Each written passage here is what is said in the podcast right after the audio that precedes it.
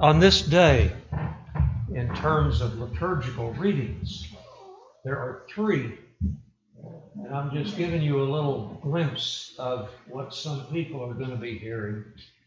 A reading from Romans chapter 3. And this is a little paraphrase.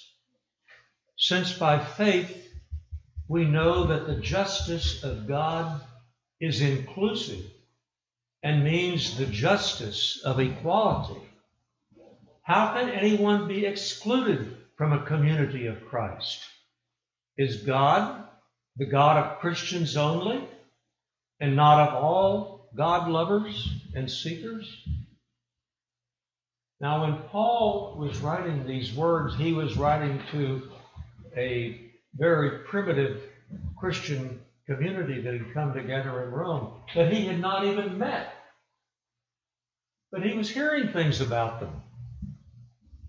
Because these early Christian communities came out of a Jewish tradition.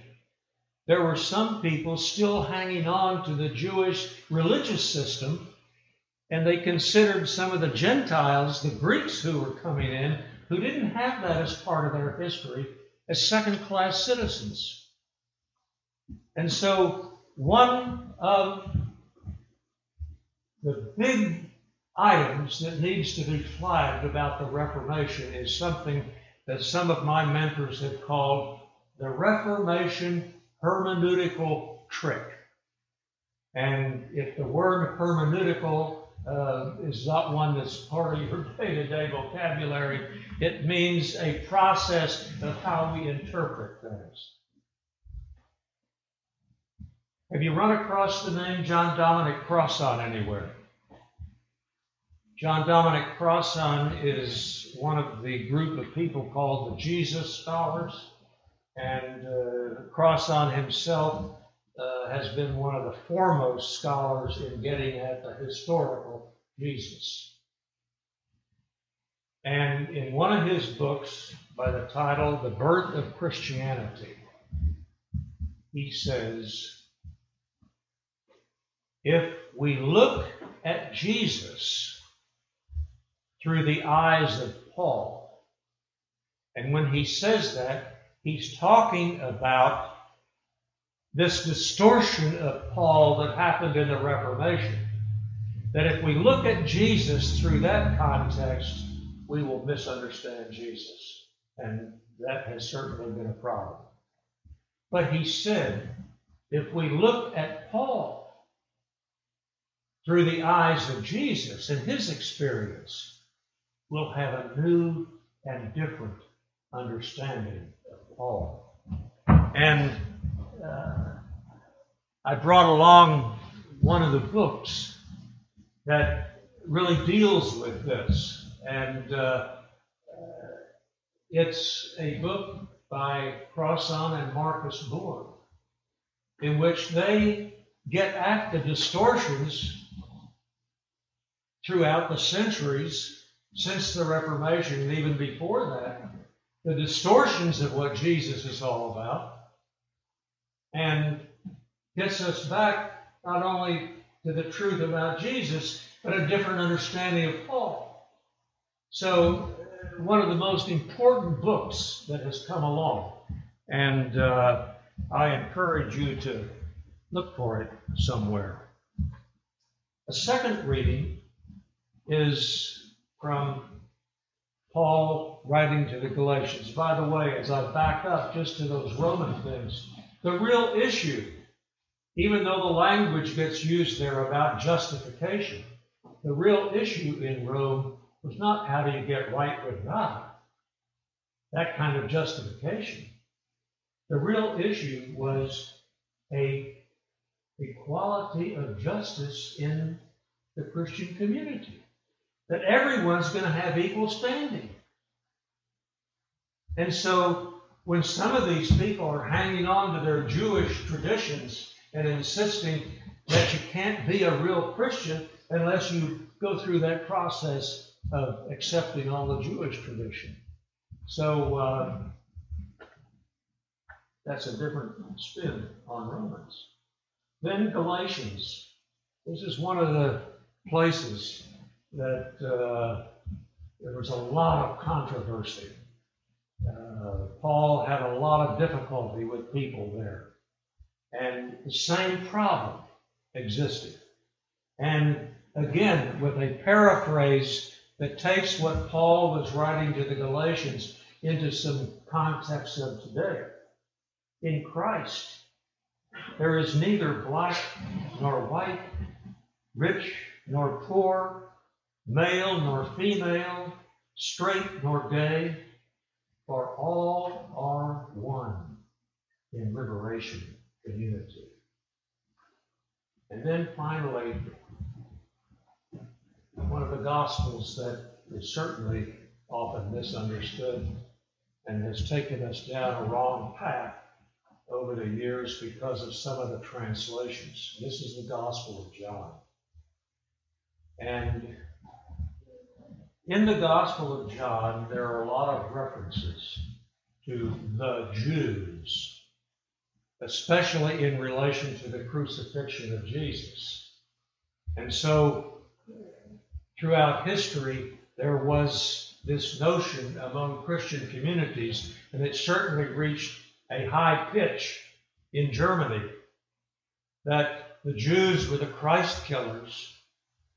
At one time, Luther was trying to reach out to the Jewish community because he wanted to convert them to Christianity.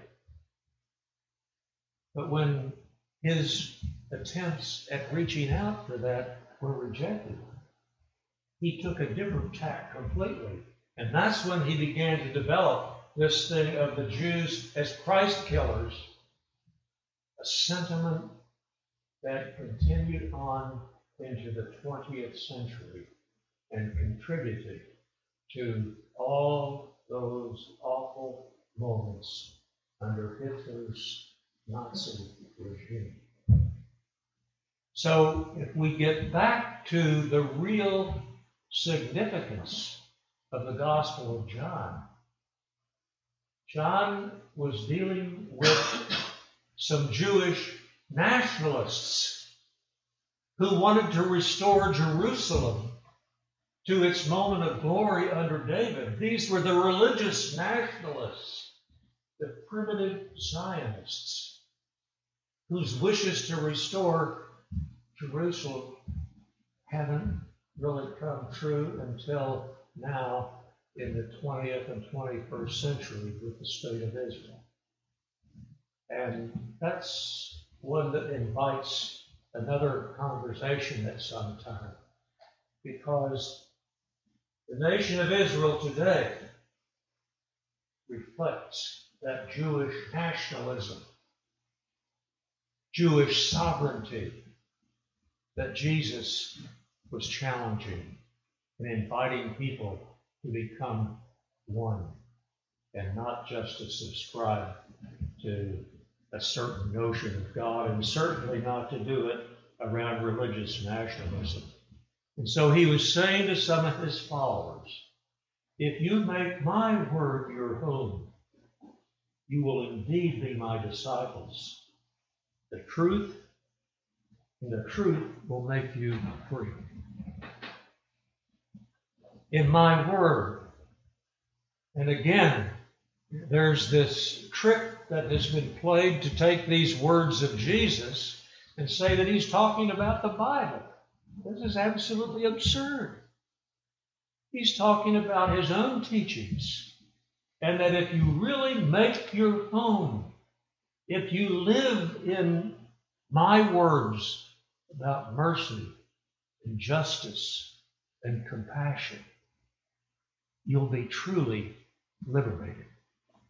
And uh, uh, that's where I want to depart for a little bit and get into when it talked in the hymn about the hammer.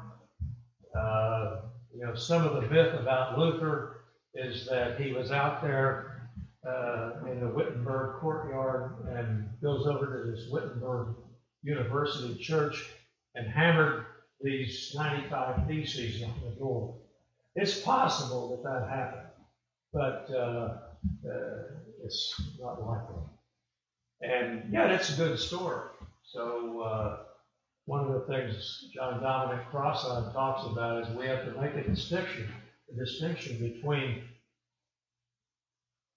history memorialized and memory historicized. And so sometimes it's just like in family reunions. You know, people start sharing memories. After 25 years, the stories grow and grow. And finally, you know, 50 years later, they're still telling these family stories, and it doesn't resemble anything like it did when they first being told. So, this myth of Luther's hammer is uh, symbolic because uh, he was posting his protest against what he called the unfortunate sale of indulgences. Now, I'm learning that we got someone here who was raised in the Catholic tradition. Are there others who were raised in the Catholic tradition? I don't think that in the 20th or 21st century, anyone in the Catholic Church has ever been talking about indulgences. Am I right? But at that time,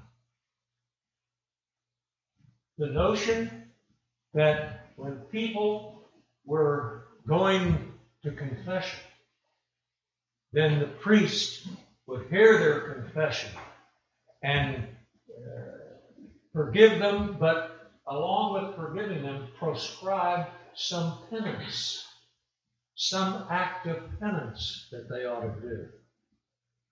And I'll never forget the story someone told about this guy who came confessing to the priest and said, I've been stealing lumber. And I'm starting to feel, my conscience is really bothering me. So, well, how serious is this? He says, How much have you been stealing? He said, Thousand dollars? Oh, no, more than that. It's been going on for a long time. He says, Into thousands and thousands of dollars. And the priest says, Well, uh, this really sounds serious. We need to work out some real active penance. Uh, you think you can make a novena? Now, for Catholics, they would know that this is a like a nine, uh, a sequence of nine certain prayers or something like that. But he says, Do you think you can make a novena? He says, Hey, if you got the plans, I got the lumber. but when Luther was sending out these 95 theses because he wanted the church to begin to debate what he considered was a horrible practice. Because what it meant was the church had created this idea of an indulgence that would forgive people from the penance that had been prescribed by the church. And not only would they talk about the penance prescribed, but there was this thing of purgatory that came into being out of actually historic traditions that had nothing to do with Christianity, but it was part of a pagan kind of thing that became part of the Christian community.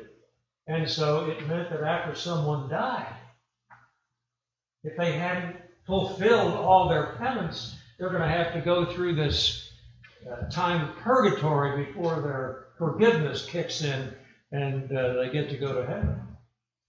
Well, somebody got the idea that, hey, this is a good fundraising project. For the local church, you know, some of those people building churches, they spent years, sometimes a hundred years, building a big cathedral in a very small little town. And then Someone gets the idea down in Rome where they were building a big, big cathedral, St. Peter's Basilica. We can use the sale of indulgences for a fundraising project there. And it's that kind of what would be the word for it? That kind of uh, deceptive spirituality in the life of the church. That's what Luther was challenging. And it's the theses do not contain what his fundamental theology was. They only deal with that aspect, one aspect. And there was a guy going around by the name of John Tetzel who had some little rhyme or something like when the when the coin drops in the box, a message springs out and the angels hear it in heaven. So the coin makes a cling and the voices in heaven ring and uh, something like that. But one thing I discovered back in the 1960s when I was in Pittsburgh, and it was at a time when there was a Reformation celebration at the big Cathedral of Learning in Pittsburgh. And I don't know if any of you have ever been to Pittsburgh. Uh, this Cathedral of Learning is this huge skyscraper building. Uh, I'm trying to think who's who's that uh, really famous architect. Uh, what? All the modern stuff, you know. Who am I thinking of? You know who I'm talking about? I. M. Pei. I. M. Pei. I. M. Pei. It's not ringing a bell with me. Oh, Frank Lloyd Wright. I was singing Andrew Lloyd Webber. Anyway, we'll, we'll find out. Anyway, he he he was this uh, critic of uh, architecture, and he called this cathedral of learning the world's largest keep off the brass sign. And uh, anyway, while we were preparing for this and we're looking at these 95 theses, it occurred to me that there are certain things that could be utilized in his thinking that would be helpful for us. And his first idea was when our leader and teacher, in terms of thought and action teaching, for Lord and Christ calls us to repentance, that is, to show sincere penitence in our thinking and acting in new and different ways. His intention is that the whole life of believers in the church would be a perpetual reformation, rooted in the Word of God, in which we know and internalize the truth of a grace and mercy that can empower us to live out our lives in a freedom committed to reformation in the church and world. Now, that was a very positive kind of thing to recognize that indeed there was a liberating word in what Jesus was doing and teaching. And so, Jesus, as teacher, leader, and role model, is a much more important figure than teacher or as the Savior of the world who dies on a cross for the forgiveness of sins. A second point that Word of God becomes an other word serving an other God, an idolatrous concept, when used for a pious comforting of believers and the church without a call to a life of discipleship. As that preaching Christ says, well, working for justice is an option. And he said, then God's grace and mercy are cheapened and the cost of discipleship ignored, especially when Jesus is seen as a mediating figure rather than one who lives out the truth of justice. Point three cheap grace is the sign of an indulgent church that excuses itself from addressing all the forces of evil around us in terms of the context of social, economic, and political injustice. Indulging those whose possessions, privileges, and power hinder a commitment to reformation and change that encourages the preservation of the status quo in both the world and the church. And when our so called leader talks about sovereignty, he's talking about that kind of sovereignty that excuses people of wealth, that excuses large corporations, that excuses our nation from its continued commitment to a racist materialist and militaristic system, something that Martin Luther King called out back in 1964. And so uh, we need to recall the story of Dietrich Bonhoeffer, who came to this country in the 20s, 1920s, from Germany had a good cozy job at Union Seminary in New York. And then things were going downhill in Germany. He could have stayed. He went back to Germany, became part of an underground church, took the risks of confronting the evil of Nazism. And that's one of the things that in Luther's hymn he says this is a risk taking venture. And I've known some people who thought, well, when he says, let wife and child and all my possessions be gone, okay. I'm still part of God's kingdom. Now, that's not saying much about a commitment to family. But the emphasis is on the risk. Finally, the power of the church in any of its institutional manifestations is not based on institutional strength, nor in any confessional tradition, and certainly not in claims of being descendants of the Reformation. Rather, the true power of the church. And when I say the church, it's a broad sweep that includes Unitarians. Rests in proclaiming the good news of God's gracious and merciful truthfulness in history, in which we understand ourselves as creatures in the image of God, a God who graciously and mercifully invites us into a partnership that gives purpose and meaning to life. And when you consider the rise of megachurches and the religious right claiming to be followers of the teaching of Christ can't be reduced to confessional statements of creeds.